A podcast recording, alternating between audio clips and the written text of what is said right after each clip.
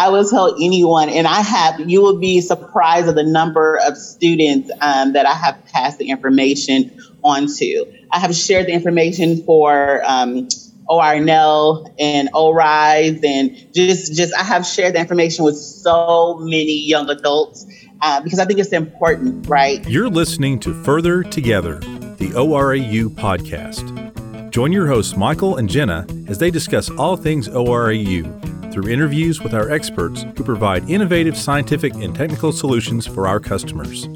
They'll talk about ORAU's storied history, how we're impacting an ever changing world, and our commitment to our community. Welcome to Further Together, the ORAU podcast.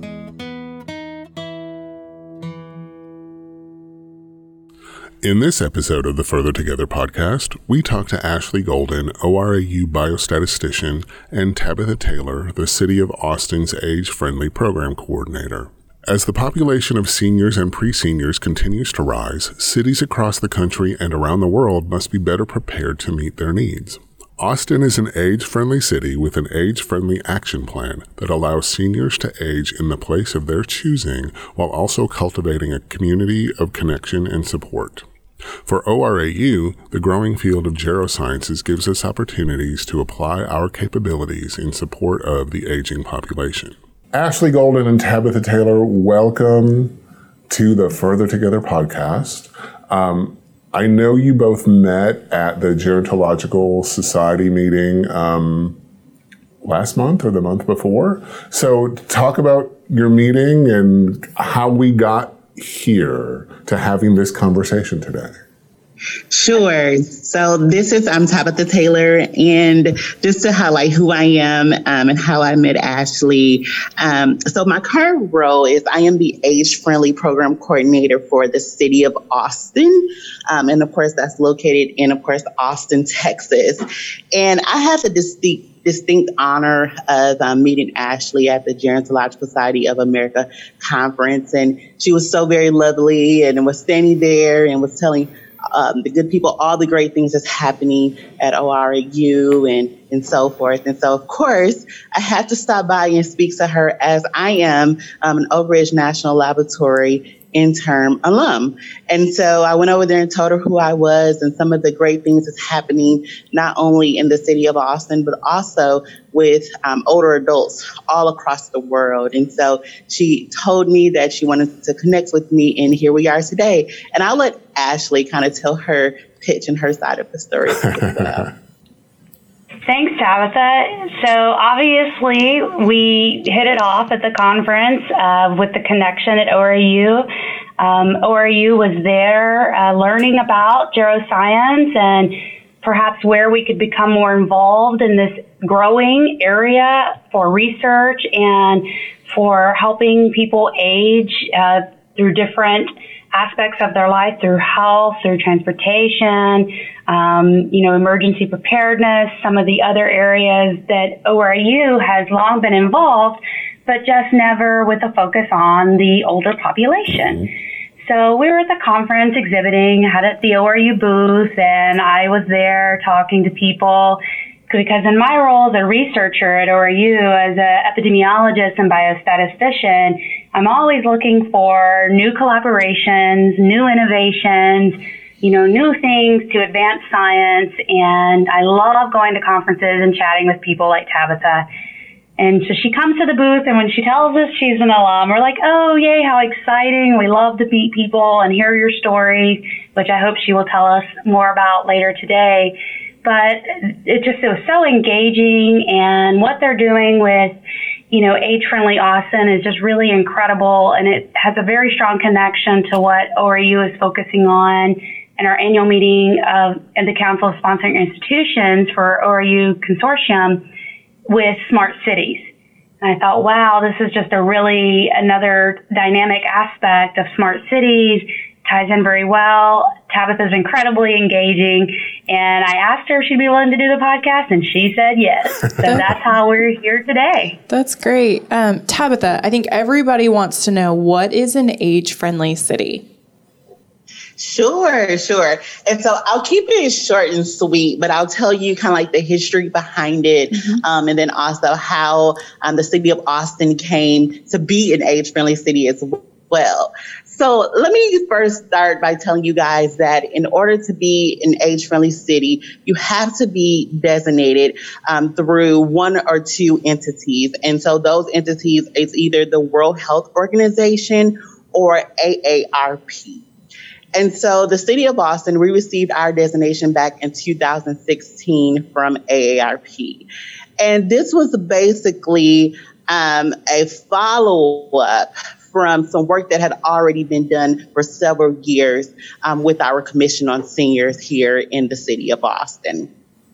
So we've been very, I would, I want to say blessed, but I would say also um, uh, fortunate to have the buy-in from our mayor and also city council staff and leadership to really support older adults in the movement of creating equitable service this for the older adult population.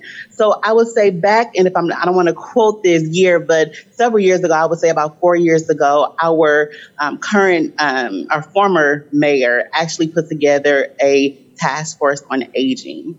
And during that time, all of these uh, issues that older adults face begin to rise and really bubble up. And they begin to understand that a lot of times our funding, our federal funding that comes down is allocated to other services such as adolescents and even the general population. But we don't tend to uh, follow those who is aging in place. We don't tend to look at um, the social uh, determinants of health as we look at as we look at transportation, housing, um, even issues like so, social isolation, um, things such as uh, physical activity. Those things are not tend doesn't tend to be highlight highlighted. Excuse me, um, for older adult population. And so as these things bubbled up, we decided that we need to do more as a city. And so we began to look into becoming an age friendly city. And, and, and what that does is it really makes every department within the city, city of Austin accountable for the services um, that they implement, also their program implementation. And so, like I said before, we, be, we were designated as an age friendly city back in 2016, and our city council actually adopted that. So within our age friendly city, there are um, eight livability um, domains within the age friendly action plan.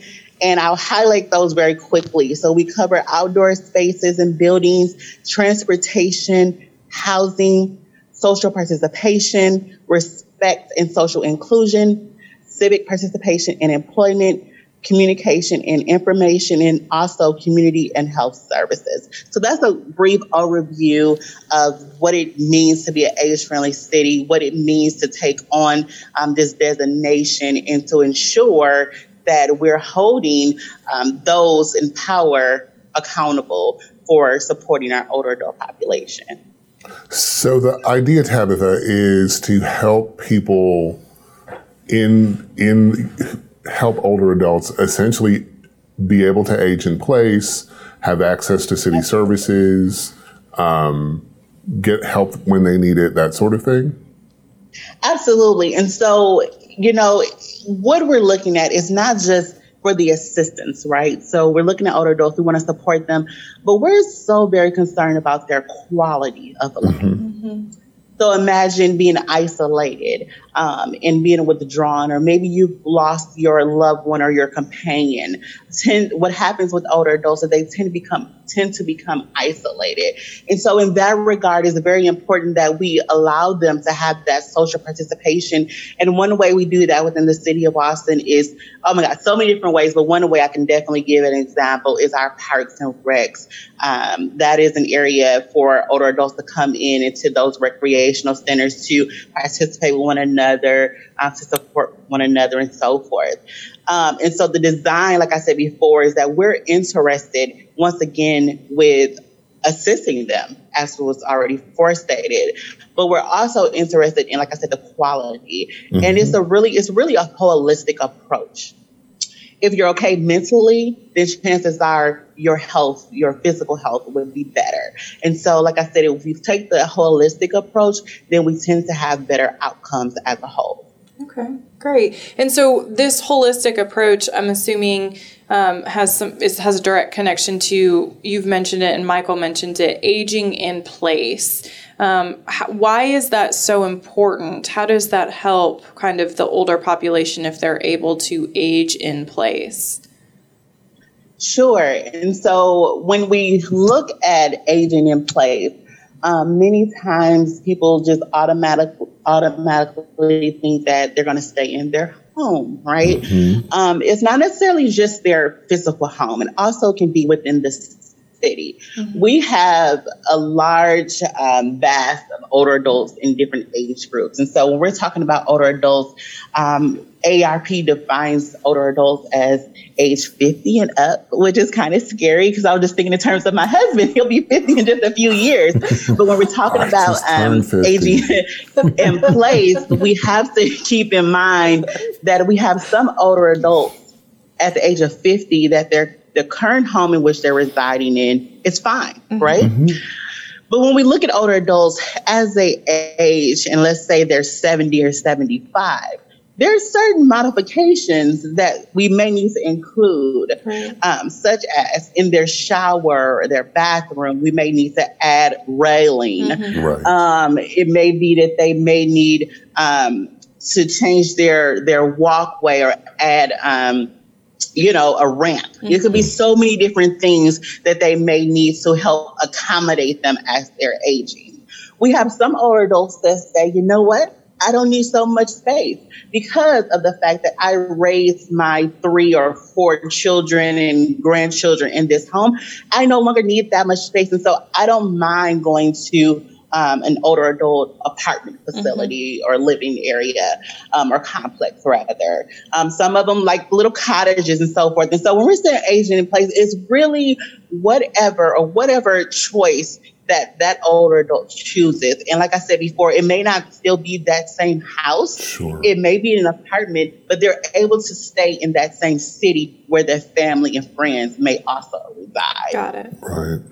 It's and so and so ultimately, it helps them, right? We talked right. about talked about the holistic approach, mm-hmm. and uh, being that my position is with the city of Austin, but I'm housed at Austin Public Health.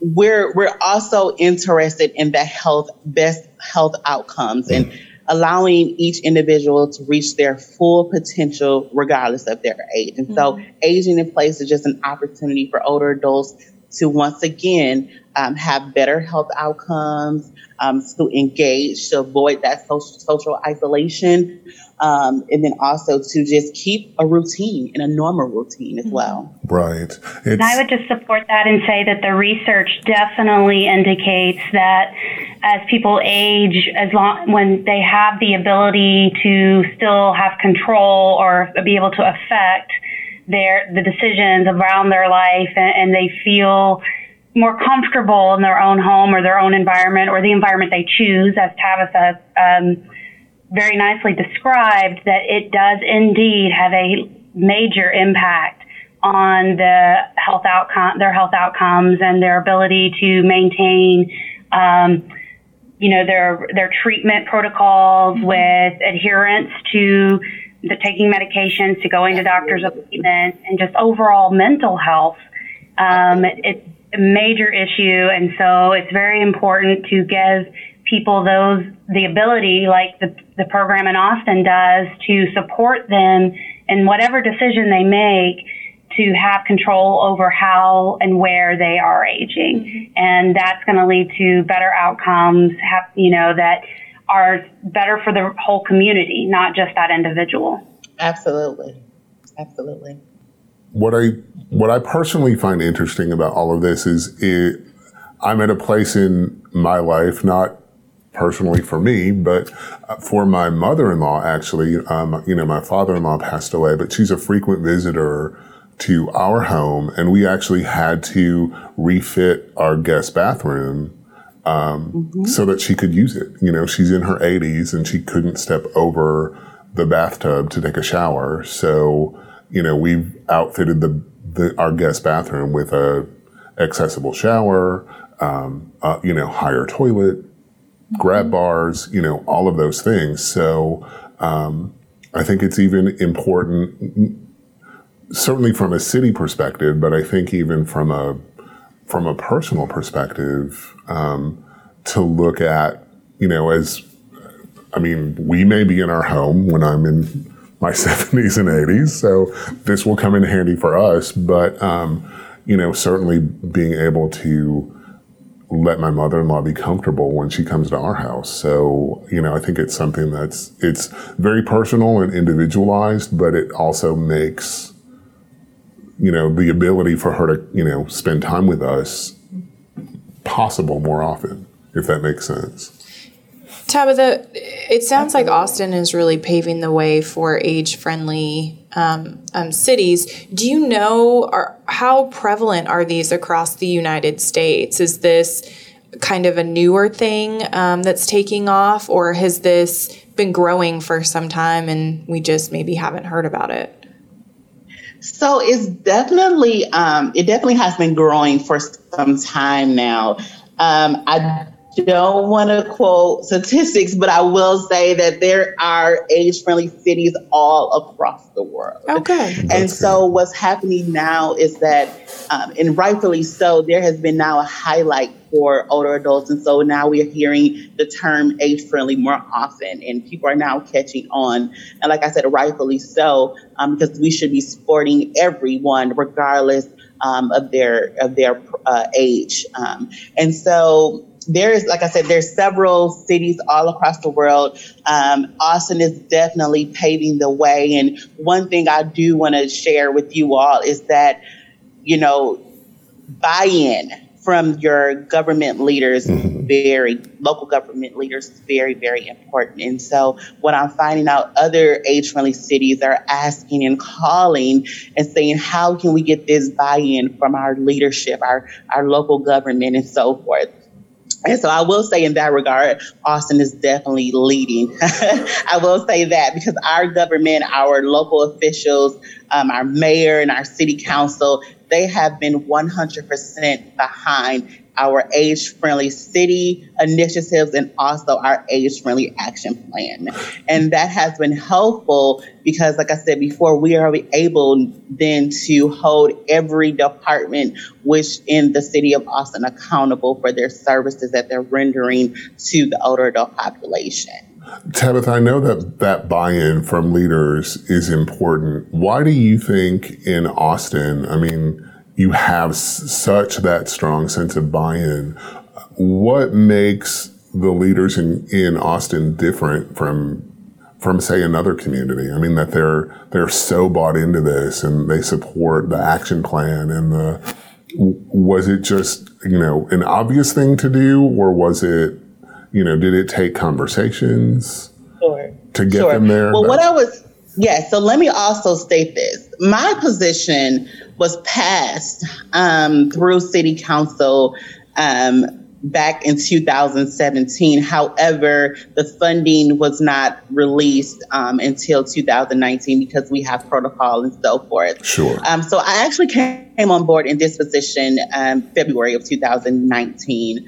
And so I cannot take credit for all of the work that has been done prior to me taking um, this position. And I have to say, solely that the Commission on Seniors within the city of Austin, which is a full blown commission, um, advocacy commission that stands before our city council and make sure that they let them know what is going on as it relates to the issues that older adults face.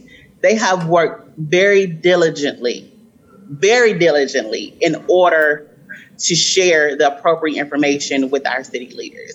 Okay. It's their work, literally. It's the work that they've done, um, testifying before a city council, um, sending emails, calling the staff members, mm-hmm. all of these things that has led us to this point in becoming an age friendly city. So I cannot take credit for that. I have to applaud our Commission on Seniors and the work that they have done. And not just the Commission on Seniors, also um, within the city of Austin, we have several um, aging entities that have come together, whether they're non profit or for profit as well. But they also have come to our Commission on Seniors meetings and they come and present to our Commission on Seniors um, and advise them on different issues or concerns that they may have. And from there, our city um, city council passed resolutions and recommendations and so forth. And so, with that said, I'll have to just applaud just all of the aging services within the city of Austin and our Commission on Seniors. Awesome. That's awesome though, because it sounds like I mean it truly was a community-wide effort to to get the age-friendly Austin designation off the ground, but then also to continue the services uh, that are available and the programming and the you know the the things that you're doing now um, to assist older adults. Absolutely.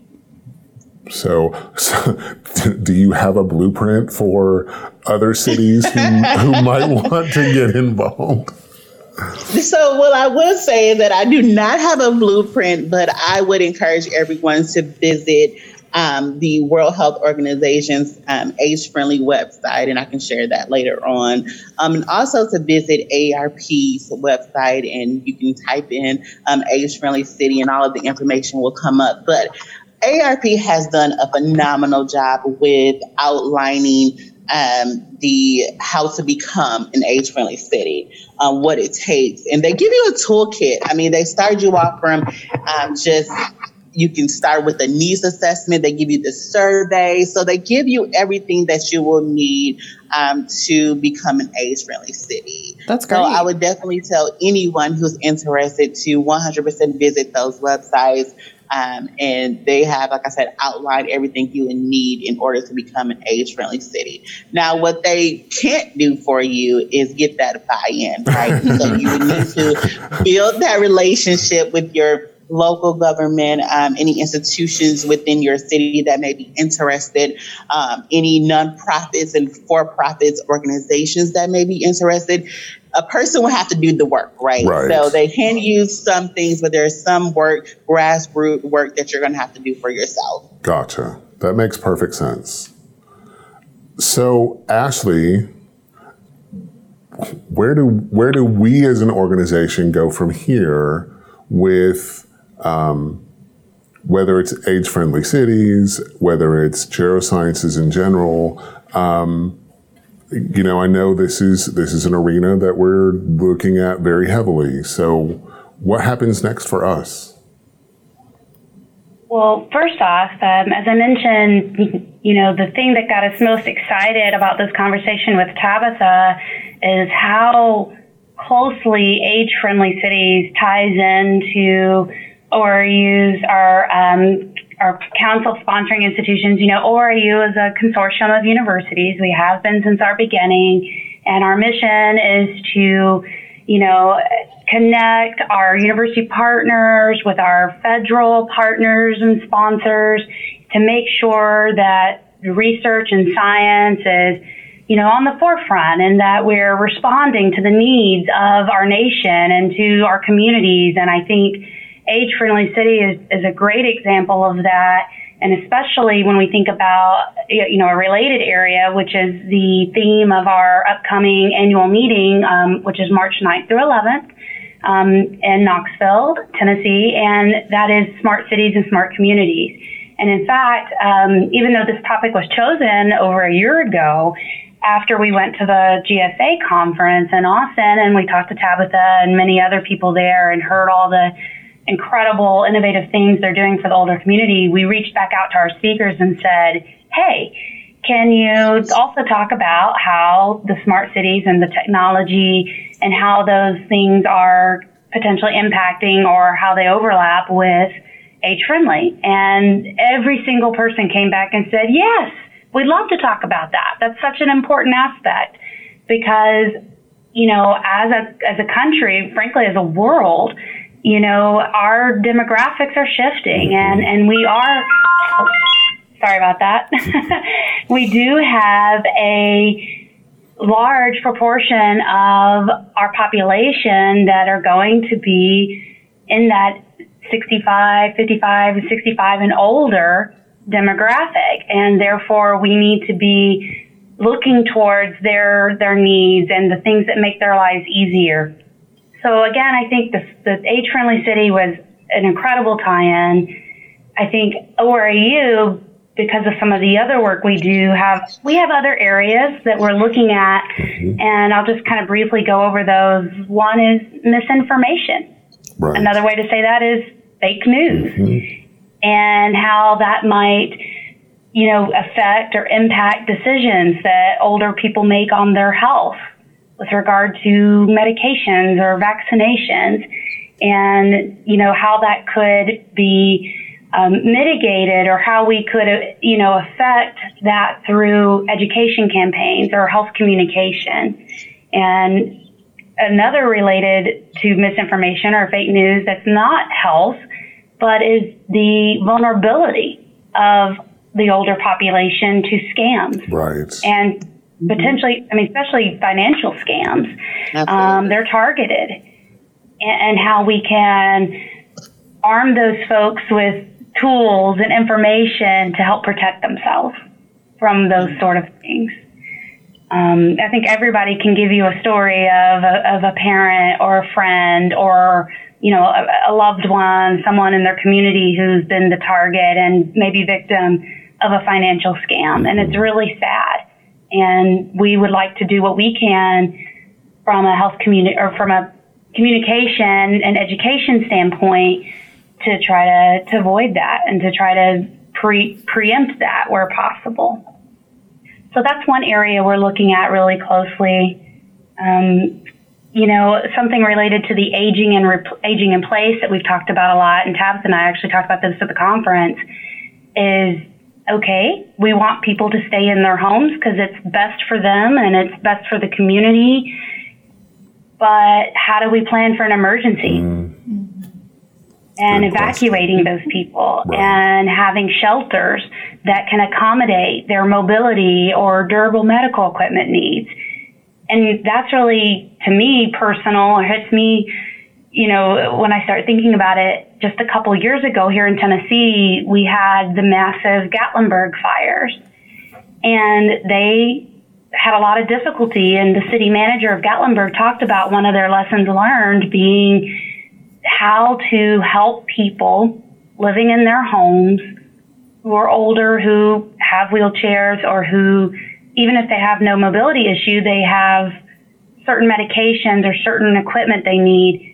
How do you find them? How do you rapidly evacuate them? You know, they had less than, mm-hmm. I think I've heard two to four hours during the Gatlinburg fires to try to evacuate thousands of people from the city and all the outlying areas in the mountains, which the roads were difficult. Right.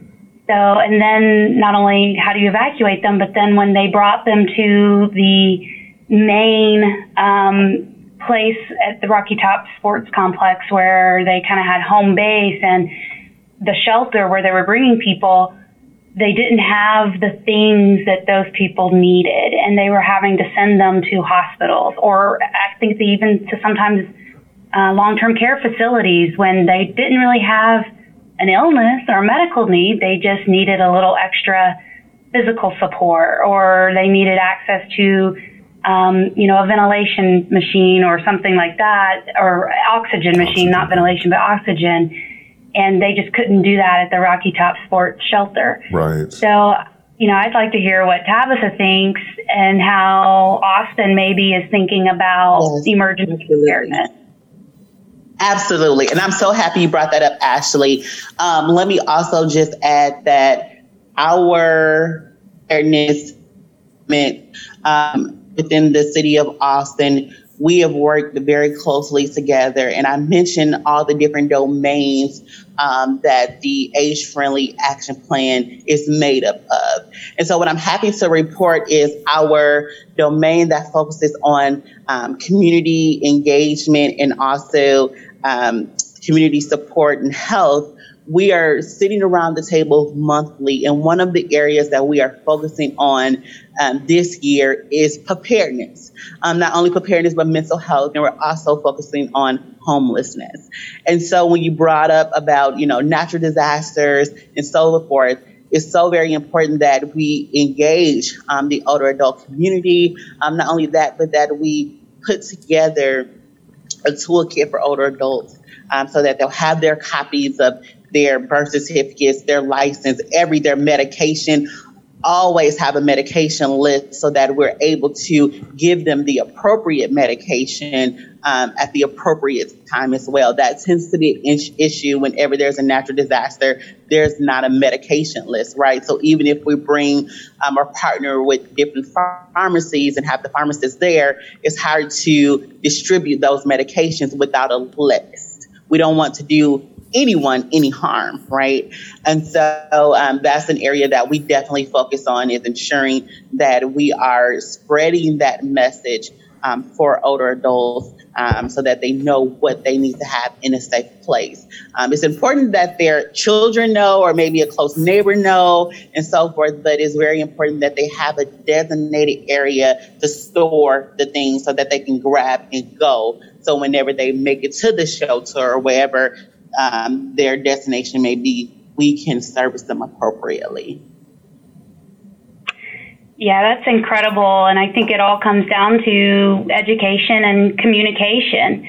Absolutely. And and like you said, I like that you brought up the the family members and the caregivers. Mm-hmm. You know, mm-hmm. caregivers is another area that that we, um, with some of our university partners, are looking at how we can better prepare caregivers, not just for emergency preparedness situations, but you know, for for lots of things. We're in the Appalachian region of Tennessee, and in these rural areas, these caregiver caregivers are separated from, you know, other you know support groups or from access to other resources to help them prepare for a variety of things that could happen. As the caregiver, they need to be ready, uh, have a plan in place, um, even just so they can go out to the grocery store for, for 30 minutes or an hour, depending on the person they're caring for. And how do they accomplish that? And how do you utilize social networks when people are spread apart by geographically? It's a different, you know, in a city, maybe there's always people close by, but out in some of the rural areas, it could be miles before Absolutely. there's even another person. So those are some of the things we're looking at with, with regard to caregivers is just providing them the support they need so that they can provide their elder person they're taking care of everything they need for again the goal to have happy safe people and you know good health outcomes so um, along with that i would say uh, caregivers are often family members Mm-hmm, but sure. there's a really huge need for professionals.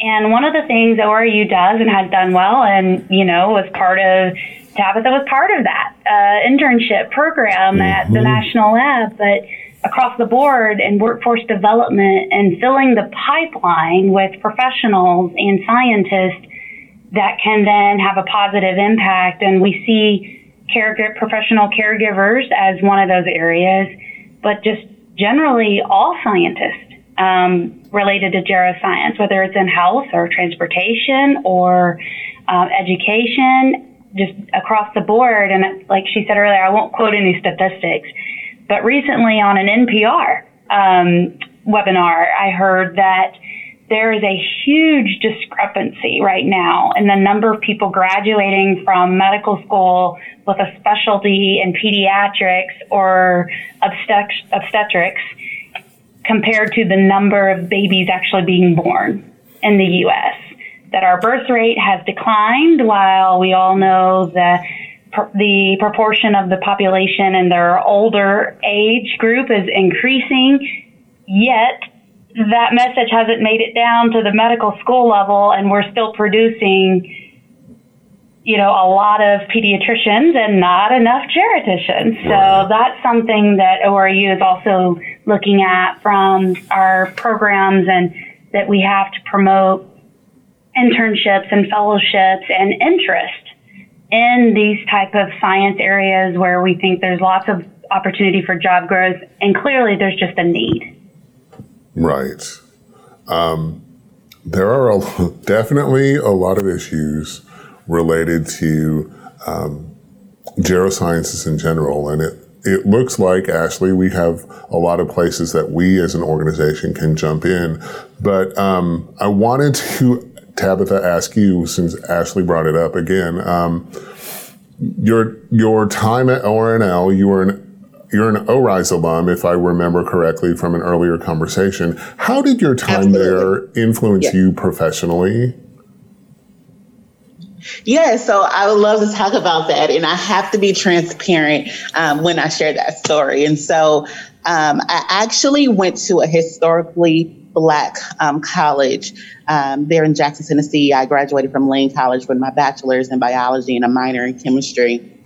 And my plan all along was to um, go to Lane College, get a degree in biology, move forward, and go to be a physician assistant.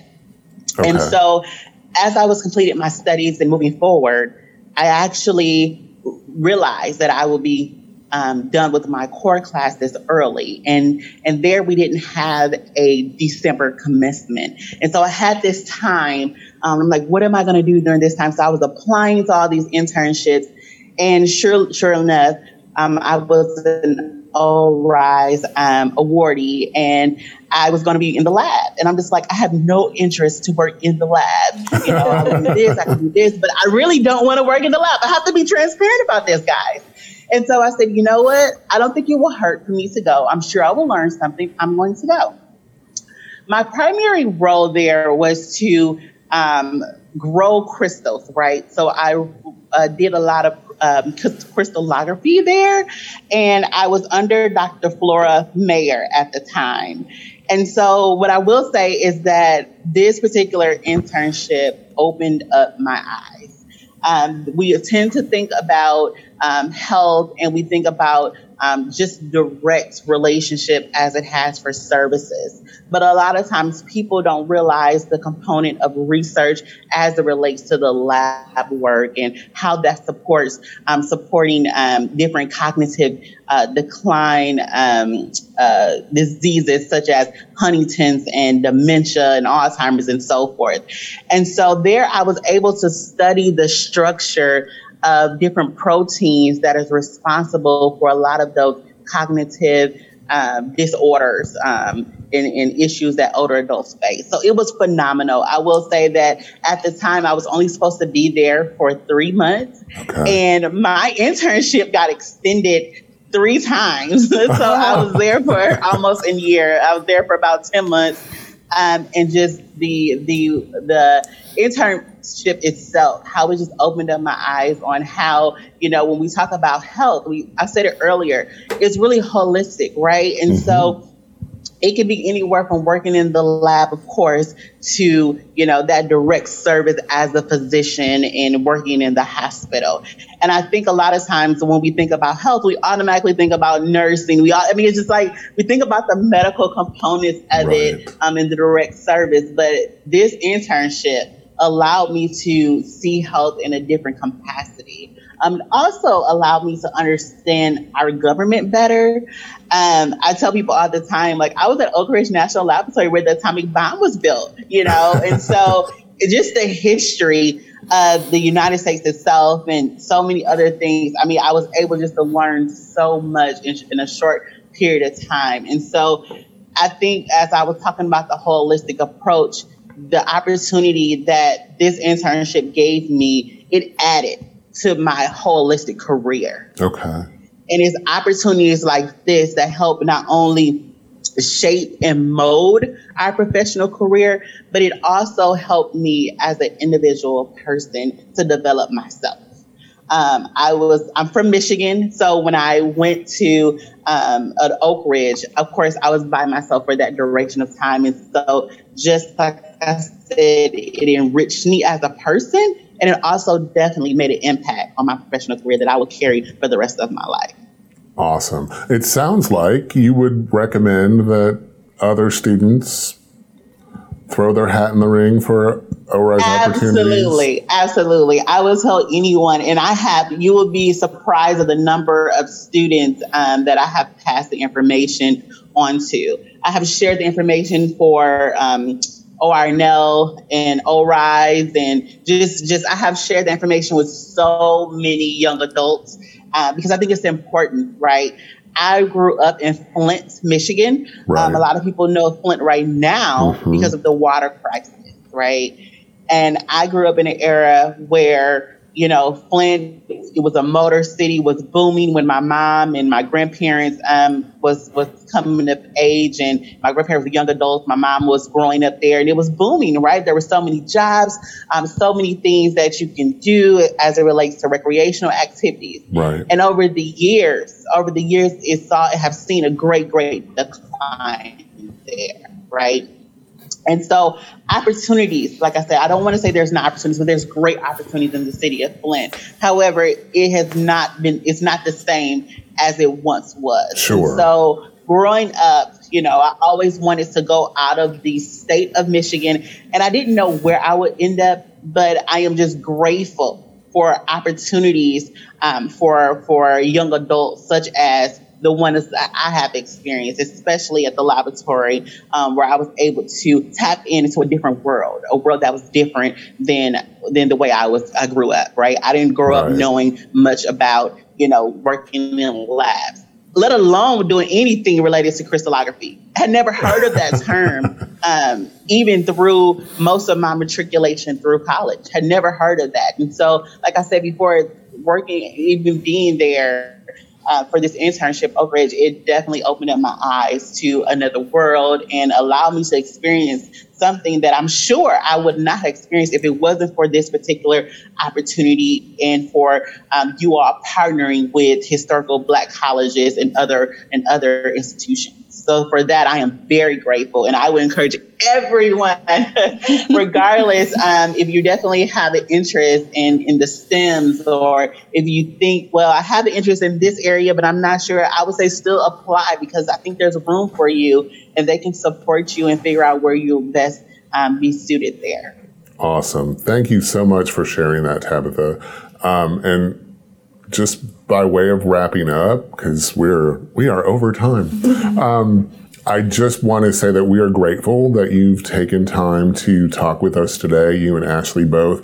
Tabitha, where can people find if they're interested in um, making their city age friendly or starting the process? Ta tell us again where people can go to get that information. Sure. So what you can do is you can go to www.aarp.org and you put in a backslash there and you can type in livable communities Okay. and um, yeah, livablecommunities.com and all of a sudden you'll see it. It'll pop up. And I do want to add that there is over 430 age friendly communities nationwide. Oh wow. Awesome. That's good to know. Absolutely. Yes. And Ashley, if people want to find out more about you, they can go to orau.org, right? Absolutely.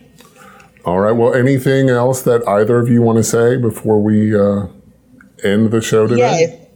If there's someone who's kind of interested in um, how we became age friendly city and they would like to speak with me personally, they can feel free to um, email, email me, excuse me, at agefriendlyaustin at austintexas.gov. Great. Awesome.